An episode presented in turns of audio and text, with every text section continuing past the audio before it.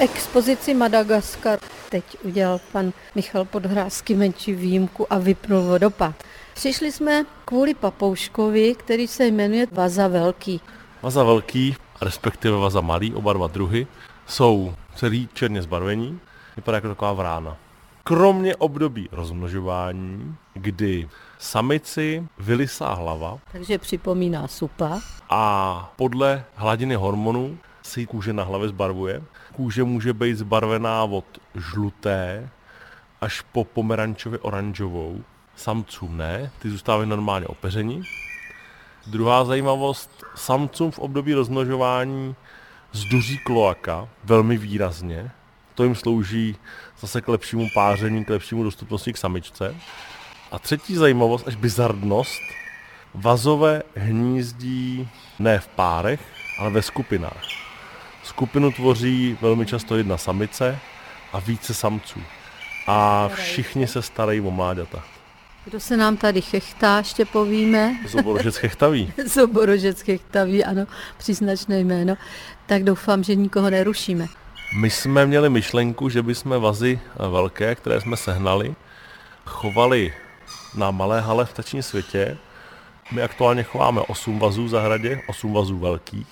Chovný pár, jeden nově sestavený pár a jednu čtveřici, dva samce a dvě samice z našich odchovaných mláďat a ze samců, kteří přišli třeba z Anglie. Čtveřice začala opravdu, podle našich předpokladů, likvidovat zeleň. Začaly standardníma listnatýma keřema a stromama, co tam jsou. Paní zahradnice skřípala dost nahlas zubama. Sežrali keře, tak se pustili do strelící, které byly čtyři metry vysoké a sežrali třeba metr a půl. Sukulenty a kaktusy a pryšce a říkali jsme si přeci jako, proč by žili kaktus, kaktus je plný latexu. I do těch kaktusů se pustili. A přesunuli jsme je zpátky do voliéry vedle ptačího světa. Jsou tam v té čtveřici, která pobývala tady na té velké hale. My se nevzdáváme a řekli jsme si, že tady vaza velký dělal tak velkou škodu, tak vaza malý by udělal menší škodu. Zeleň se opět tak trošku jako zpamatovala. Takže tak to zkusíte to znovu. S vazem malým, ale uvidíme. Možná to zase bude mít trvání dvouměsíční a pak zase půjde někam jinam. Papoušek Arara je daleko pestřejší, možná, že jako líbivější pro oko chovatele.